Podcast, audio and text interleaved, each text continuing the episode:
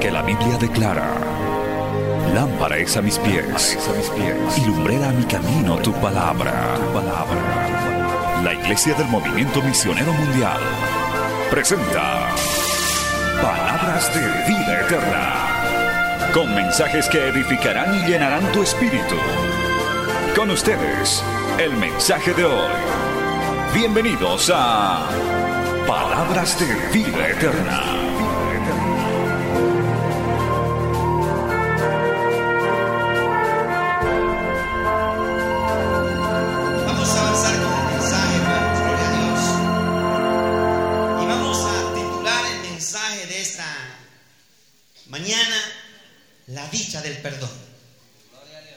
Alabado sea el nombre del Señor. Gloria al Señor.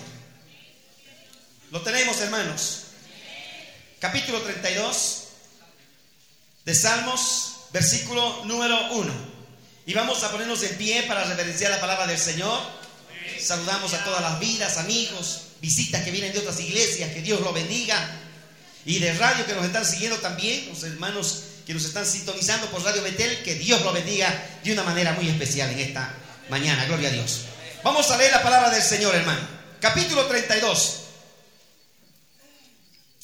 Bienaventurado aquel cuya transgresión ha sido perdonada y cubierto su pecado. Bienaventurado el hombre a quien Jehová no culpa de iniquidad. Voy a pedir que subrayen tres palabras. Transgresión, pecado, iniquidad. Maravilloso es el Señor. En el libro de Deuteronomio, capítulo 5, versículo 18, dice, no cometerás adulterio.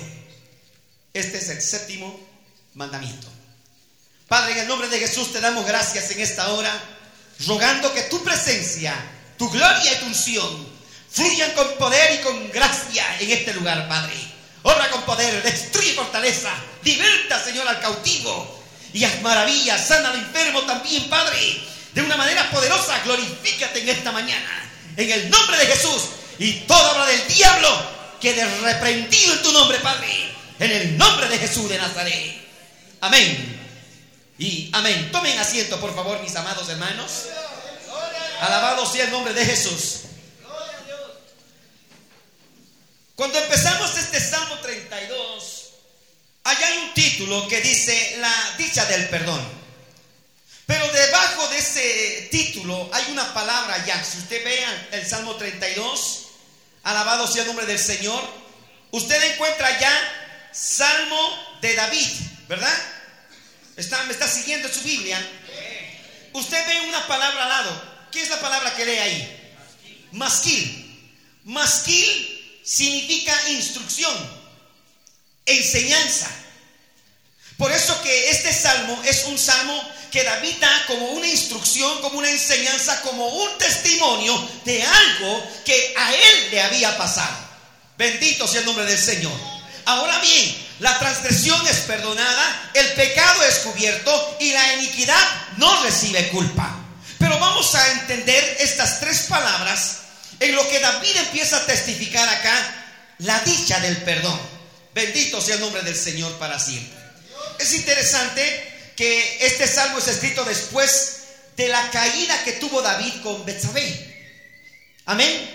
Entonces, esto nos va a llevar a una experiencia viva de un hombre que tuvo que padecer consecuencias de su pecado y empieza con este título que dice, bienaventurado aquel cuya transgresión ha sido perdonado. Gloria a Dios.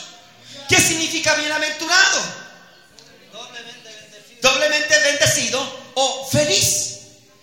Bendito sea el nombre del Señor.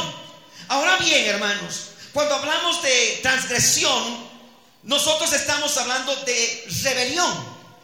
Y rebelión es decir, yo me mando, yo me ordeno, a mí nadie me tiene que decir lo que tengo que hacer, yo hago lo que quiero, yo vivo como quiero, poder en la sangre de Cristo, y eso es lo que David hizo.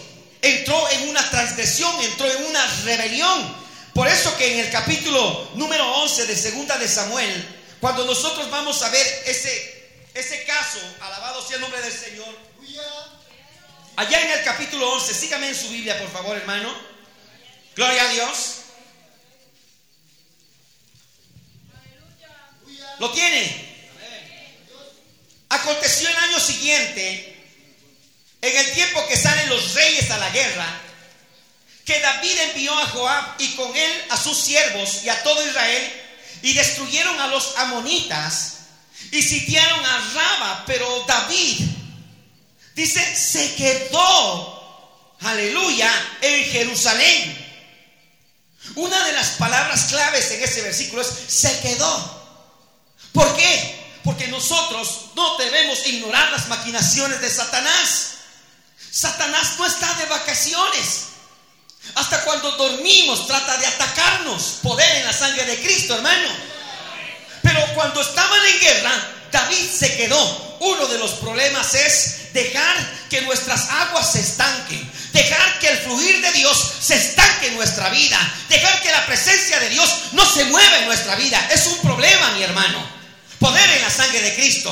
Por eso es que no tenemos que dejar de congregarnos, hay que buscar el congregarnos, hay que buscar los ayunos, hay que buscar las vigilias, hay que buscar y amar, aleluya, los evangelismos, a su nombre sea la gloria, hermano. Porque eso nos va a tener en batalla, en guerra, alabado sea el nombre del Señor. Amén, hermanos.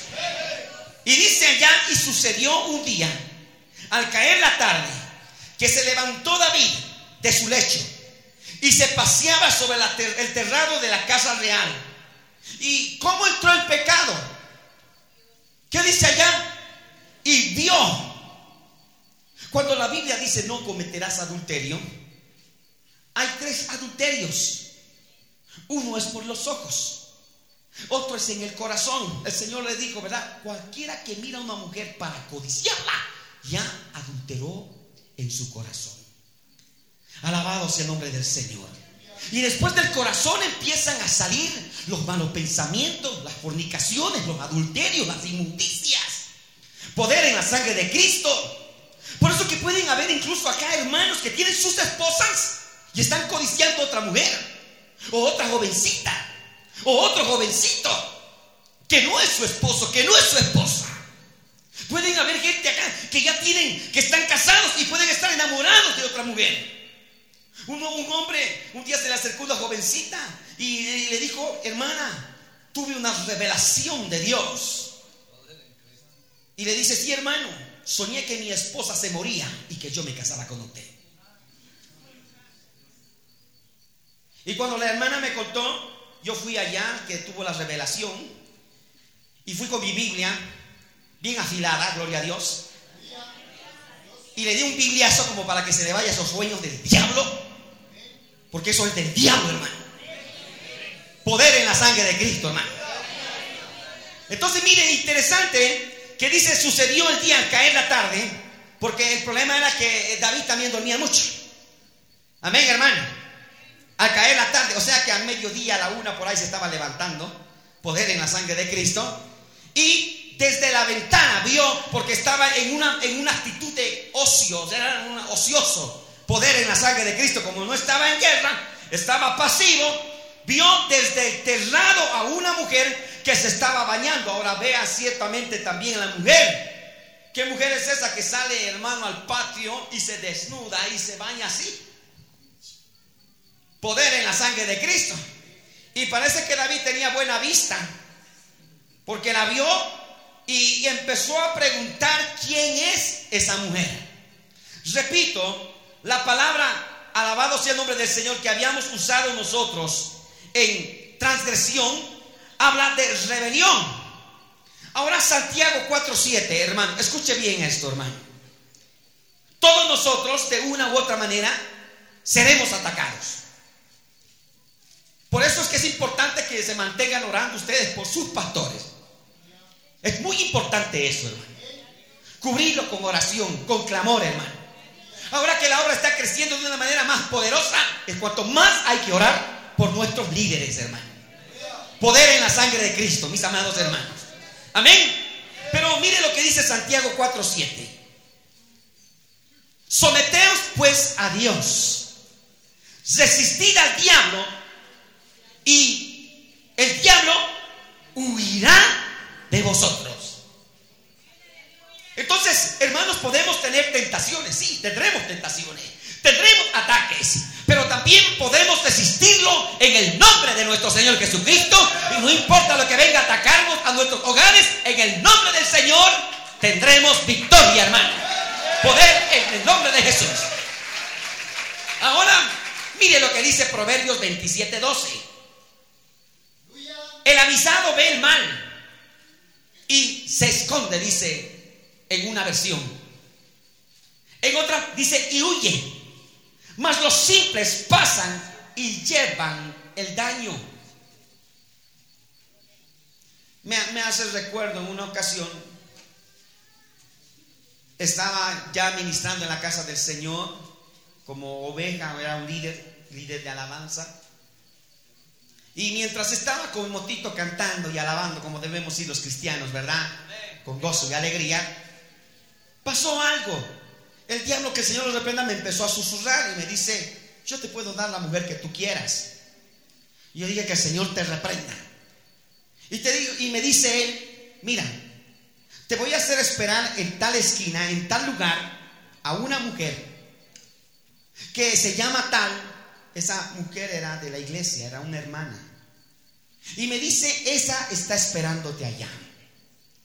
Y cuando tú pases por allá, lo único lo que tienes que hacer es subirla a la moto, que ella está dispuesta a todo. Y que el Señor te reprenda. Y seguí caminando con la moto y cuando llegué a esa esquina que me había dicho, porque yo trabajo con moto y por allá era mi trabajo, en esa esquina que me había dicho el diablo que el Señor lo reprenda, estaba esa mujer. Era una hermana en la iglesia, siempre me decía, hermano, Dios lo bendiga, ¿cómo está? Y cuando yo la veo, estaba en la parada de un bus, le digo, hermana, Dios la bendiga. Y ella me dice, hola, ¿cómo estás? Y cuando me dice eso, oiga, hermano, mis pelos que son tan churcos, gloria a Dios, se me pararon, ¡pam! Gloria a Dios. Y no la pensé más porque ella se empezó a acercar de una manera como una serpiente. Y no la pensé más, hermano. Agarré la moto y ¡pum! Salí disparado de allá. Y la dejé ahí ya parada y parqueada. Porque así hay que dejar al diablo y a los demonios cuando nos empiezan a atacar. Poder en la sangre de Cristo, hermano. Pero sí me puse a pensar, qué atrevido es Satanás. Cómo de una u otra manera prepara trampas para destruirlo, hermano para destruir los hogares. ¿Sabe cuántos hogares están destruidos por el adulterio, hermanos? Allá en Europa eso es increíble, hermano. ¿Por qué? Porque muchas personas viajan de acá, desmembran los hogares, viaja el esposo, viaja la esposa. Y es triste, hermanos, que muchos de ellos allá se consiguen su repuesto, su consuelo, y se consuelan mutuamente porque no está el esposo, no está la esposa. Y a veces la esposa acá o el esposo no sabe ni siquiera lo que está pasando al otro lado del mundo, hermano. Con ese hombre, con esa mujer. Poder en la sangre de Cristo, hermano. Por eso que la voluntad de Dios es de que el matrimonio esté unido. En las buenas de las malas tiene que estar unido. Y si en algún momento, hermano, Dios los dirigiera a viajar por una situación u otra situación, gloria a Dios, tiene que estar guiado de verdad por el Espíritu de Dios, hermano. ¿Cuántos alaban al Señor, hermano? Al nombre de Cristo sea la gloria. Aleluya. Allá en segunda de Samuel, vuelva allá al capítulo 11, versículo número 3. Envió David a preguntar por aquella mujer. Y le dijeron, aquella es Betsabé, hija de Eliam. Gloria a Dios. ¿Lo encontró? ¿Y qué dice allá? Mujer. Mujer de Urias Eteo. Le hace la referencia de Urias Eteo. Y uno dice, ¿por qué dice Urias Eteo? Ah, pues le voy a explicar por qué. Porque David dijo, es un Eteo. Ese Eteo no era del pueblo de Dios. ¿Y cómo lo atacó el diablo a David? Seguramente David dijo, ¿cómo? Una hija de Dios, una princesa del imperio, gloria a Dios, del pueblo de Israel. ¿Cómo se ha fijado en ese teo feo? Yo soy rey. Ella merece un rey, merece un hijo de Israel. Ella no merece estar con esa cosa, merece estar conmigo. Qué tremendo, hermano. Y así se consoló él, porque cuando uno tiene que pecar, siempre se va a autoconvencer de que está bien. Poder en la sangre de Cristo. ¿Cuántos alaban al Señor? Al nombre de Cristo sea la gloria, hermano. Y es así que entra el pecado.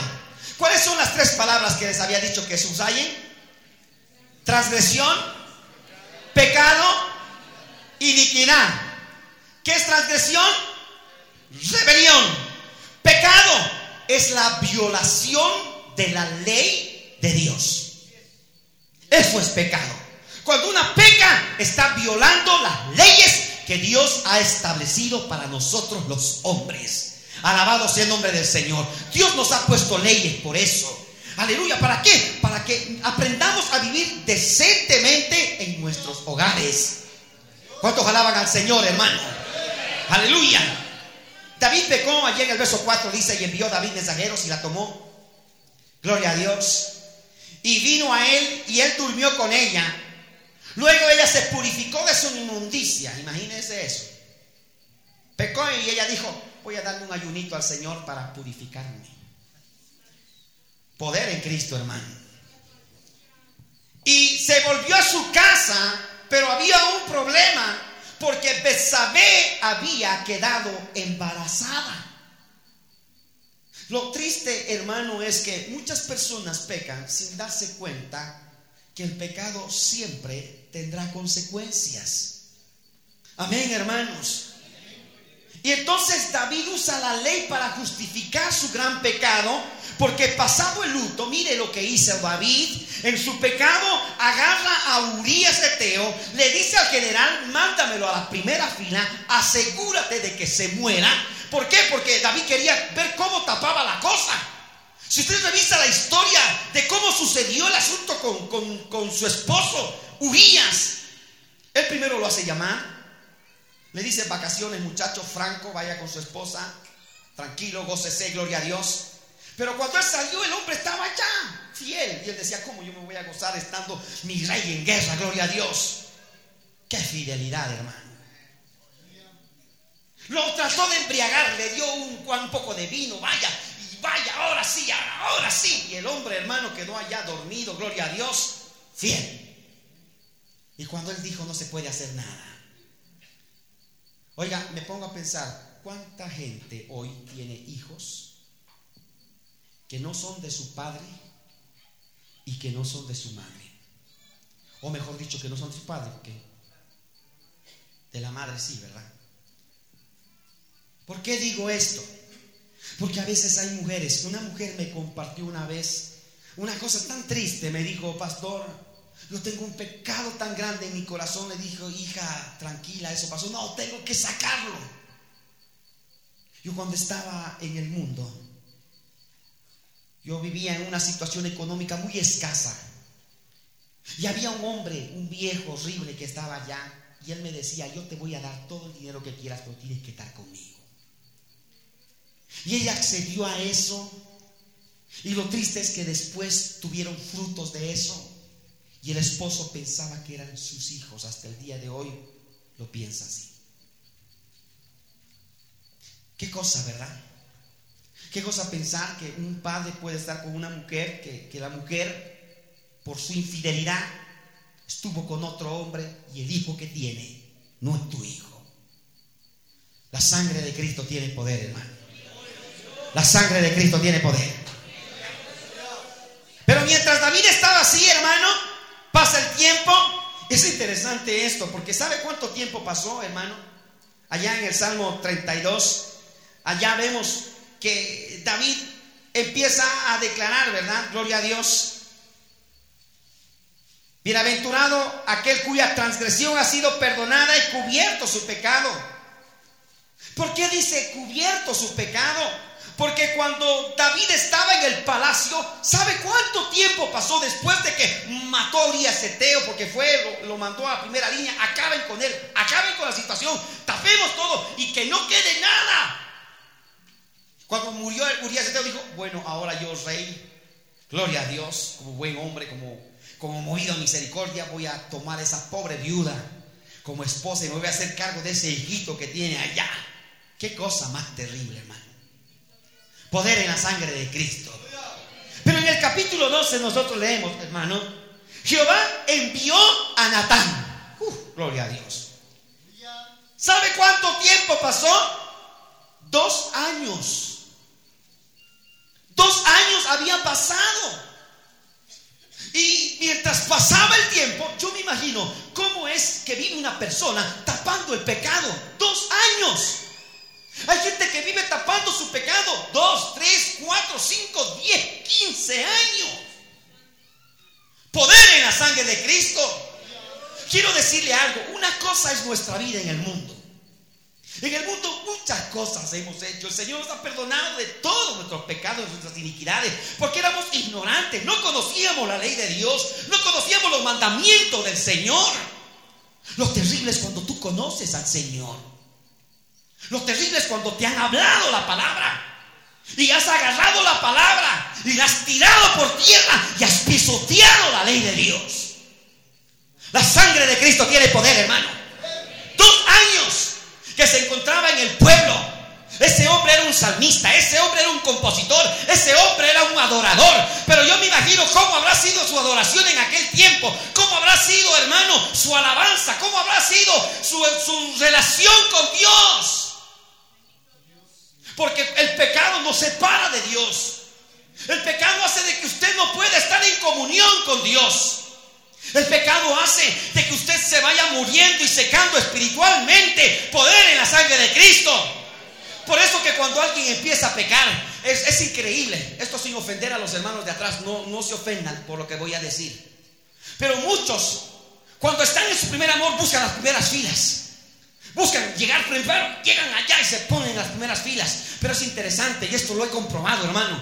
Cuando pecan, empiezan a retroceder. Uno atrás, más atrás. Cuando están en pecado, algunos hasta se duermen en el culto. ¿Por qué? Ya no hay sensibilidad a la palabra, ya no hay ese toque, ya no hay, ya no hay ese deseo de aprender, ya no hay esas ganas de recibir la palabra de Dios, ya no hay ese, ese poder de Dios que fluye. Y es tremendo, porque esta persona va recorriendo, va recorriendo, va recorriendo, va recorriendo y al final aparece hasta en la puerta. ¿Por qué? Porque ya no le interesa. ¿Por qué? Porque ahora está cauterizado y David estaba cauterizado. Ya no había en ese hombre, hermano, ese, ese, ese, ese, ese, ese quebranto que caracterizaba al rey David, al Hijo de Dios que tenía un corazón, que tenía, porque tenía el corazón como el Señor hasta que pecó. ¿Cuántos pueden alabar al Señor, hermano? Al nombre de Cristo sea la gloria. Al nombre de Cristo sea la gloria. Y esto es lo que pasa en nuestras iglesias y en toda iglesia donde hay sana doctrina. Amén, hermanos. En muchos lugares no quieren tocar el pecado. Quieren dejar el pecado tapado y escondido y dejar al pecador tranquilito. Pero eso es lo que no sucede en una iglesia donde hay vida, donde hay poder, donde hay unción. El pecado se declara, hermano, y cuando el pecado se declara, el Espíritu de Dios se mueve. ¡Oh, gloria a Dios! Y se orgullo al pecador. El pecador se convierte, hermano, aleluya, porque reconoce su pecado. Aleluya. Alguien me decía, es que en la iglesia del movimiento golpean y golpean y golpean. Claro, golpeamos, golpeamos al diablo y a los demonios. Aquí le damos palo, alabado sea el nombre del Señor, al diablo y a los demonios. Por eso hay un cántico que dice, ahí vienen los hijos de Dios para dar palo a Satanás, aleluya. Y dice, ellos traen dinamita, dinamita pentecostal.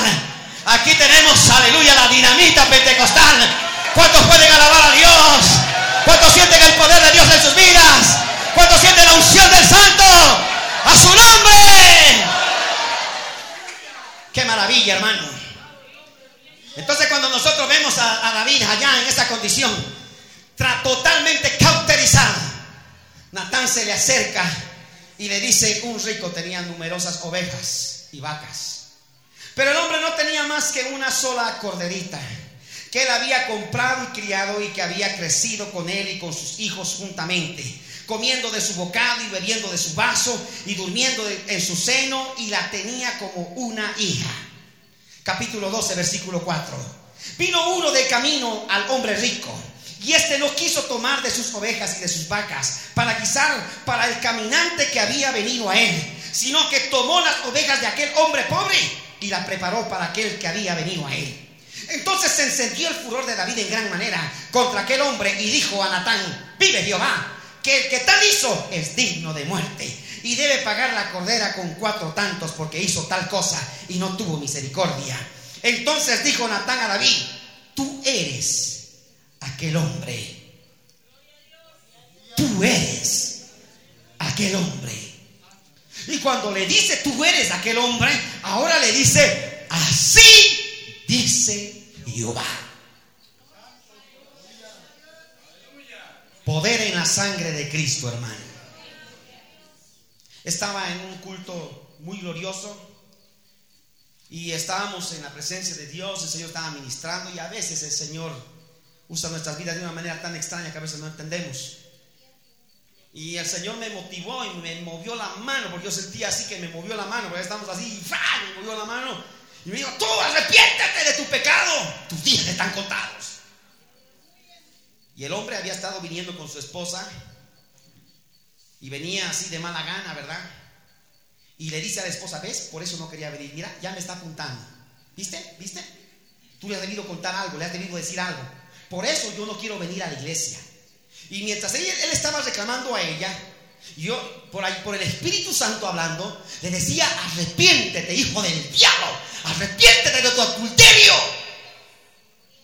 Y el otro se puso incómodo y dijo, ve, ya no, no, no, ya, ya se ha pasado ese pastor. Vamos, vamos, vamos levántate. Y, la hizo levantar a la esposa. Y mientras él salía, yo seguía diciendo, así dice el Señor, tus días están contados. Y se fue. Y yo dije, wow, qué duro estuvo eso, gloria a Dios. Pasó unos días y, la hermana me llama y me dice que su esposo tuvo un accidente. Él estaba trabajando en construcción, subió unas escaleras y mientras estaba arreglando el tumbado, por allá resbaló su tobillo, su pie, y cayó, justo su cabeza cae en la maceta de un combo. Y su cráneo tuvo una fractura. Aquel hombre murió, hermano. Porque el Señor le había dicho, tus días están contados.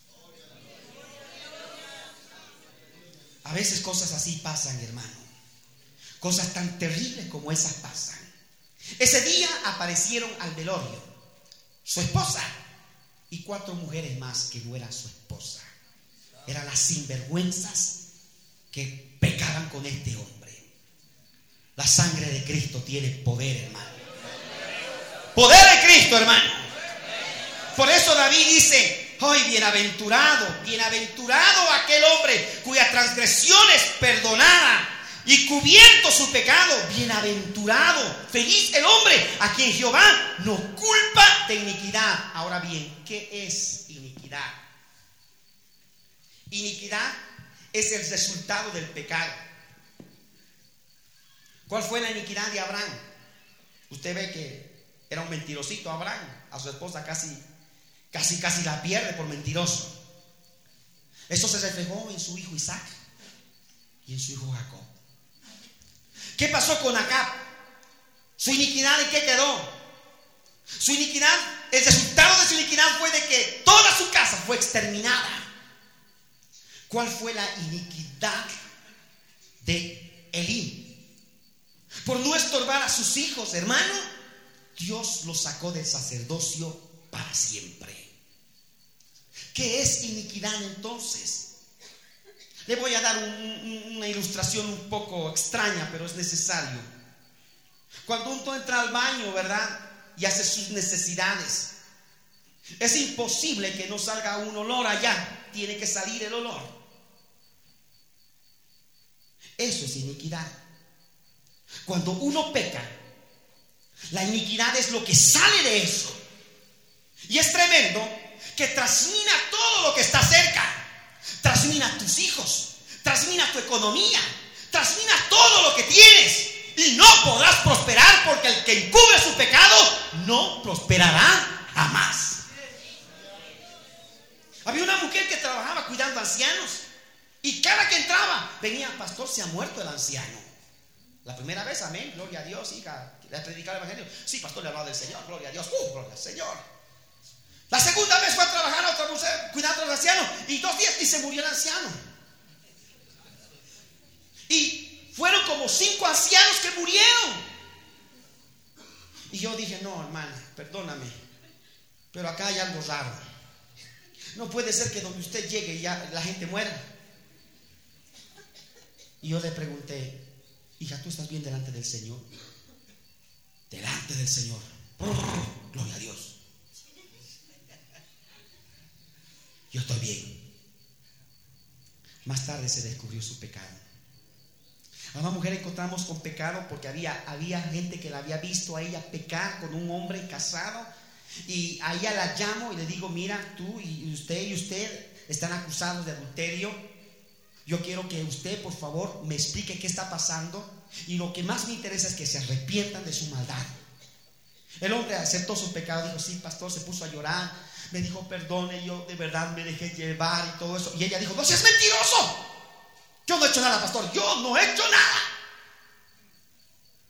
Pero digo, hija, hay testigos, te han visto, el varón con el que has pecado está confesando su pecado y me dice ella, tráigame una Biblia. Yo no soy mentirosa, pastor, tráigame una Biblia. Agarré la Biblia, le puse allá y, puso sus manos en la Biblia y dijo, por el Señor y por mis hijas yo no he pecado. Ay, hermano. Yo le dije, hermana, qué tristeza porque yo estaba orando por esta situación y yo le dije al Señor que si ustedes confesaban su pecado, les íbamos a dar una oportunidad en la iglesia. Quizá a uno teníamos que llevarlo a otra iglesia porque era una situación muy escandalosa. Pero por cuanto tú has obrado así, tú estás expulsada de la iglesia. Pastor, no me hagas eso. No, hermana. A mí el Espíritu Santo me da testimonio de que tú has pecado. Tú puedes poner tu mano sobre la Biblia y eres una mentirosa. Al poco tiempo su hija de 14 años quedó embarazada. Su hija de 15 años se le reveló de una manera terrible hasta el día de hoy. Esa mujer hoy, ¿sabe dónde está? Con los solo Jesús. Se ha vuelto a bautizar por allá. Oiga, qué cosa más terrible es cuando la iniquidad llega a una persona. Esa, eso trasmina todo lo que hay en el hogar. Por eso que David dice, oh, aleluya, ustedes si supieran qué cosa es esto, alabado sea el nombre del Señor. Porque en el capítulo 12, versículo 12 de segunda de Samuel, dice allá, porque tú lo hiciste en secreto, mas yo esto, aleluya, lo haré delante de todo Israel y a pleno sol. ¿Qué cosa es lo que Dios iba a hacer? Aleluya, a pleno sol. Mire lo que dice el verso 11. Así ha dicho Jehová He aquí, yo haré levantar el mal sobre ti de tu misma casa. Y tomaré tus mujeres delante de tus ojos y las daré a tu prójimo, el cual yacerá con tus mujeres a la vista del sol. ¿Sabe quién fuese su prójimo? Su propio hijo. Su propio hijo se le reveló. Y esto fue tan tremendo que si nosotros vamos a ver Alabado sea el nombre del Señor. ¿Qué es? ¿Cuántos hijos tuvo David? Nosotros encontramos que el segundo hijo de David se llamaba Keriab o Daniel. Este murió, murió muy joven. El tercero se llamó Amón. Este fue el que violó a su hija, a su hermana, a su hermanastra. Después venía Absalón. Absalón fue el que mató a Amón. Más tarde se les reveló y tuvo que morir. Después Adonías que más tarde también tuvo que morir porque tuvo una guerra con su hermano también. Poder de la sangre de Cristo. En otras palabras, lo que empezó a cosechar David fue el producto de su iniquidad.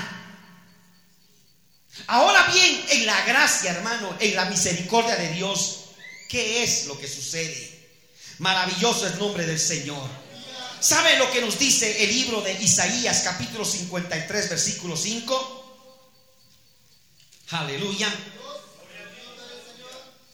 Le dice, mas el herido fue por nuestras rebeliones, morido por nuestros pecados. El castigo de nuestra paz fue sobre él y por sus llagas fuimos nosotros curados. Gloria a Dios. Eso significa que hay una esperanza. Oiga, sí hay una esperanza para el pecador, para el que tiene una equidad. Hay una esperanza. Poder en la sangre de Cristo. Aleluya. Aunque bien es cierto que el profeta le dice, mas por cuanto por este asunto hiciste blasfemar a los enemigos de Jehová. Oiga, mi hermano, nosotros somos los que tenemos que hacer que el nombre de nuestro Dios esté por arriba. Amén. Que esté en alto. ¿Cómo lo haremos? Con nuestro testimonio, viviendo decente y piadosamente sobre esta tierra. La sangre de Cristo tiene poder, hermanos. A su nombre sea la gloria. Amén, hermanos. Porque mientras callé, decía David, se envejecieron mis huesos. Oiga, yo creo que puede haber acá vidas que tienen un problema espiritual. Algo está pasando por adentro. Se están secando, se están muriendo, están padeciendo poder en la sangre de Cristo. Pero quiero decirle lo que dice allá el verso 7, gloria a Dios. Váyase al capítulo 32, ya estamos terminando. Alabado sea el nombre del Señor. Mire, vamos a leer desde el versículo 4. Porque de día y de noche, ¿qué cosa dice? Se agravó sobre mí tu mano, se volvió mi verdor en sequedad de verano. Mi pecado te declaré y no te encubrí mi iniquidad. Dije, confesaré mis transgresiones a Jehová y tú perdonaste la maldad de mi pecado. Y usted encuentra la palabra cela que significa pausa. Gloria a Dios. Porque cuando Él empieza a declarar esta palabra, de repente hace una pausa porque empieza a sentir nuevamente la unción de Dios, empieza a sentir nuevamente el poder de Dios, empieza a sentir nuevamente la misericordia de Dios. A su nombre sea la gloria. Por eso que esa pausa en la Biblia se traduce como pausa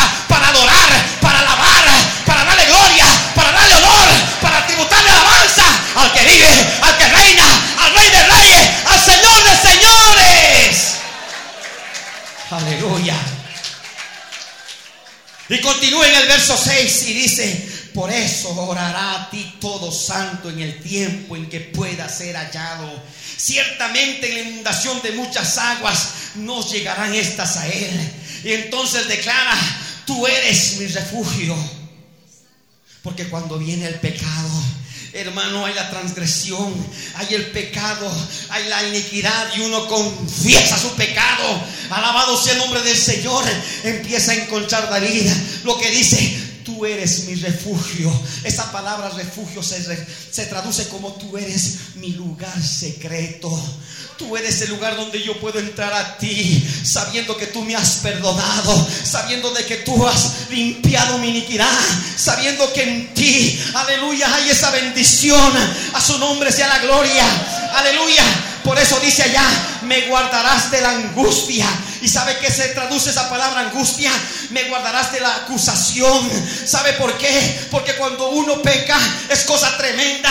Viene el acusador de nuestras almas y empieza a decir, tú has pecado, tú te vas a ir al infierno, tú eres un adúltero, tú eres un fornicario, tú has hecho esto, tú has hecho este otro, tú en tu corazón tienes esto, tienes pecado, tienes maldad y el acusador te acusa, y el acusador te acusa, y el acusador te acusa.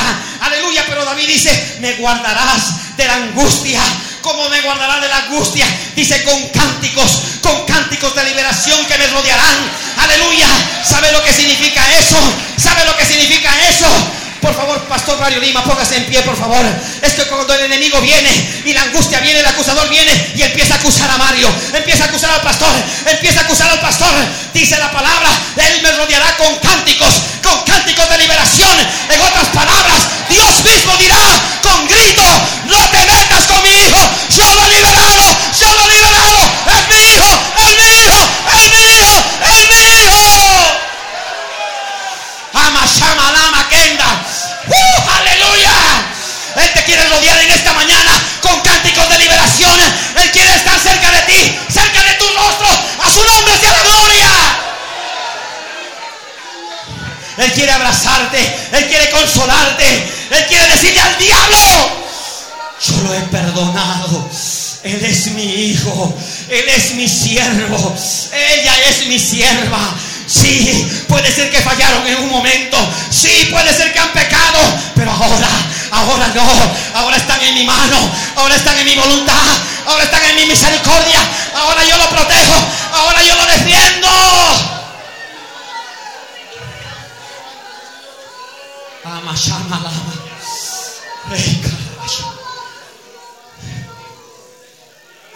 Yo creo que el Señor está acá, hermano, de una manera poderosa. Él está redarguyendo. Él está redarguyendo de pecado. Él está redarguyendo tu corazón. Y si tú quieres ser rodeado con cánticos de liberación, preséntate delante del Señor en esta mañana. A este altar. Ven a este altar. Dile, aquí estoy. Aquí estoy, Señor. Rodéame, rodéame con cánticos de liberación. Rodéame con tu misericordia. Rodéame con tu gracia. Rodéame con tu presencia. Aquí estoy, Señor. Aquí estoy, Señor. Ay, Señor, aquí estoy. Aleluya. Aquí está mi vida. Aquí estoy, Señor. Rodéame con tu amor. Necesito, Señor.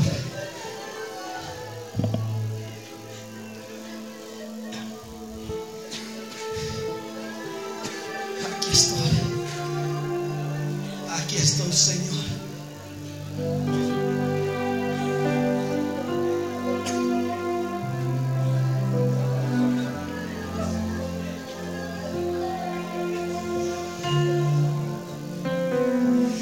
Tus manos al cielo y dile, Señor, perdóname.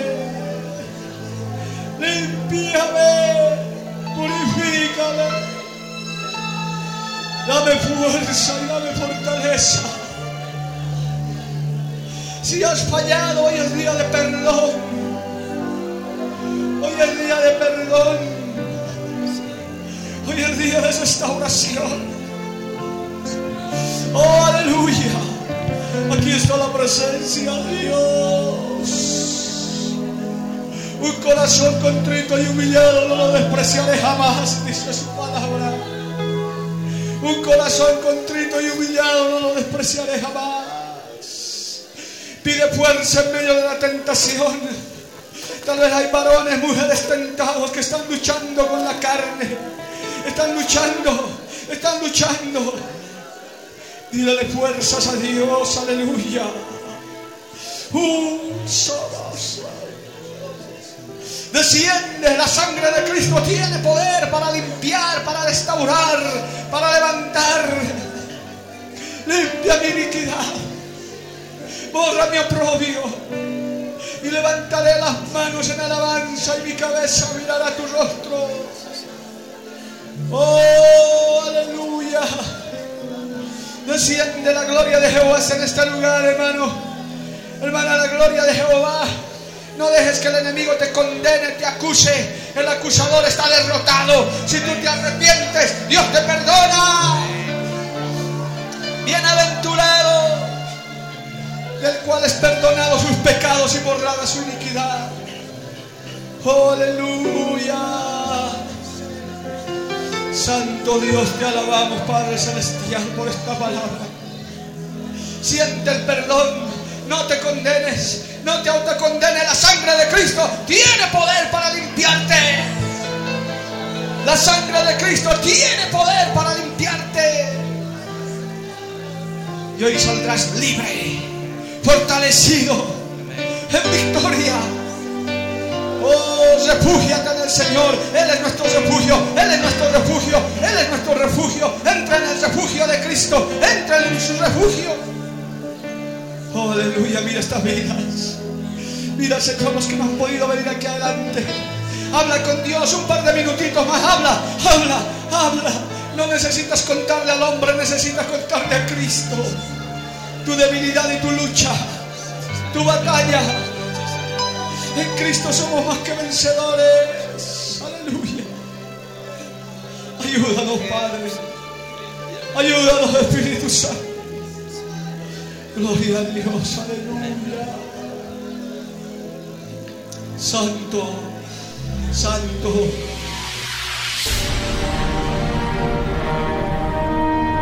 Porque la Biblia declara, lámpara es a mis pies, y lumbrera a mi camino tu palabra. tu palabra. La Iglesia del Movimiento Misionero Mundial tuvo el grato placer de presentar Palabras de Vida Eterna. Si el mensaje de hoy ha edificado tu vida y llenado tu ser, comunícate con los teléfonos de esta emisora. También para pedir una copia del mismo y compartir con otros. Esta fue una producción de la Iglesia del Movimiento Misionero Mundial. Gracias por tu atención. Hasta la próxima. Hasta la próxima. Hasta la próxima. Hasta la próxima.